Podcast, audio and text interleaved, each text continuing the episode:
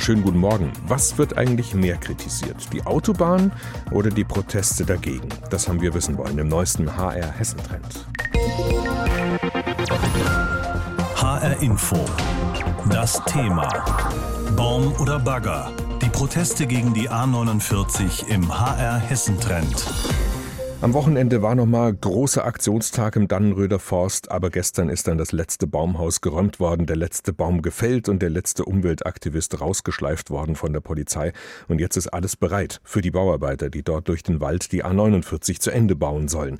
Im neuesten HR Hessentrend haben wir gefragt, welche Aktionen der Demonstranten sie für gerechtfertigt halten und welche nicht.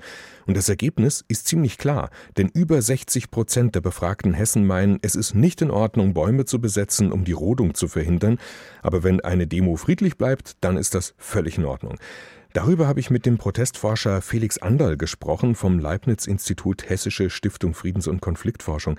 Herr Anderl, wenn Sie Umweltaktivisten sich aber, wenn die sich ähm, eben nur mit bunten Plakaten an die Landstraße gestellt hätten, dann hätten sie kaum die Aufmerksamkeit bekommen.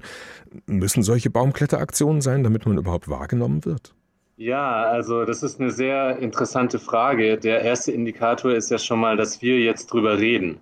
Wir würden wahrscheinlich gar nicht drüber reden, wenn sich ähm, die Leute nur mit ein paar Plakaten an die Straße gestellt hätten. Andererseits ist es natürlich für eine Bewegung schon sehr wichtig, dass sie in der Gesamtbevölkerung eine gewisse Legitimation hat und damit eben auch Druck ausüben kann. Es ist für eine soziale Bewegung immer ein Balanceakt zwischen einerseits der Notwendigkeit, eben etwas radikalere Mittel zu wählen und über die Stränge zu schlagen, damit man in die Medien kommt, Aufmerksamkeit generiert etc aber auf der anderen Seite eben auch nicht die Berührungspunkte zum generellen Diskurs zu verlieren, sodass sie abgewertet werden und nicht mehr ernst genommen.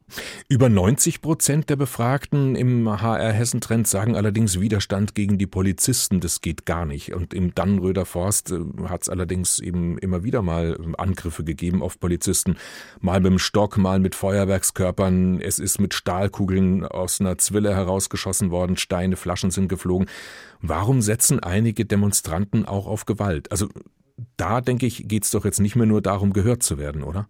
Ja, das würde ich so sehen, dass wir da gewisse Eskalationsdynamiken sehen. Also Sie müssen sich vorstellen, da sitzen Leute tagelang, wochenlang irgendwo in der Kälte und dann geht eventuell die Polizei rabiat vor, eventuell auch mit Gewalt. Dann schaukelt sich das so hoch und dann brennen bei einigen eben die Sicherungen durch. Das ist aber keine durchdachte Strategie, sondern wir nennen es in der Forschung eben Eskalationsdynamiken, die eben auf beiden Seiten noch stattfinden. Wir haben jetzt auch eine juristische Verfolgung von sowohl einem Polizisten als auch einer unbekannten Person aus Seiten der Proteste und interessanterweise für ganz ähnliche Delikte, nämlich für das Durchtrennen solcher Sicherheitsseile, für das es keine Entschuldigung gibt. Ähm, aber da zeigt sich eben, dass es eine ganz prekäre und angespannte Situation ist wo bei manchen Leuten dann einfach plötzlich die, die Sicherung durchbrennt. Ja, Eskalationsdynamiken sagen Sie, die aber auch erst entstehen, wenn man eben nicht mehr nur friedlich demonstriert. Solche Umfragen sind immer mit Vorsicht zu genießen für Bewegungen, weil Bewegungen sind ja keine Volksparteien, sondern sie sind Druckmittel, die eben genau auf Volksparteien einwirken wollen.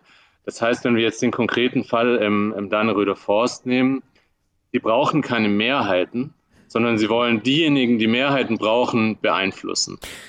Dann gab es ja auch noch die Abseilaktionen von diversen Autobahnbrücken und in einem ja. Fall hat es deshalb auch einen schweren Unfall gegeben. Die Aktivisten haben dann gesagt, ja, sie fühlen durchaus mit den Unfallopfern und mit den Angehörigen, aber haben noch dazu gefügt, Auffahrunfälle an einem Ende, an einem Stauende, sowas passiert eben, das gibt's immer wieder. Würden Sie sagen, das ist jetzt irgendwie nach hinten losgegangen für die Aktivisten, die ganze Aktion und vor allem diese Kommentare dann danach? Ja, das würde ich schon sagen. Also das ist äh, keine besonders gute PR, ähm, aber da merkt man eben auch daran, dass es keine straff organisierte Institution ist, sondern äh, ein Zusammenschluss von ganz unterschiedlichen Menschen und Gruppen und Bewegungen.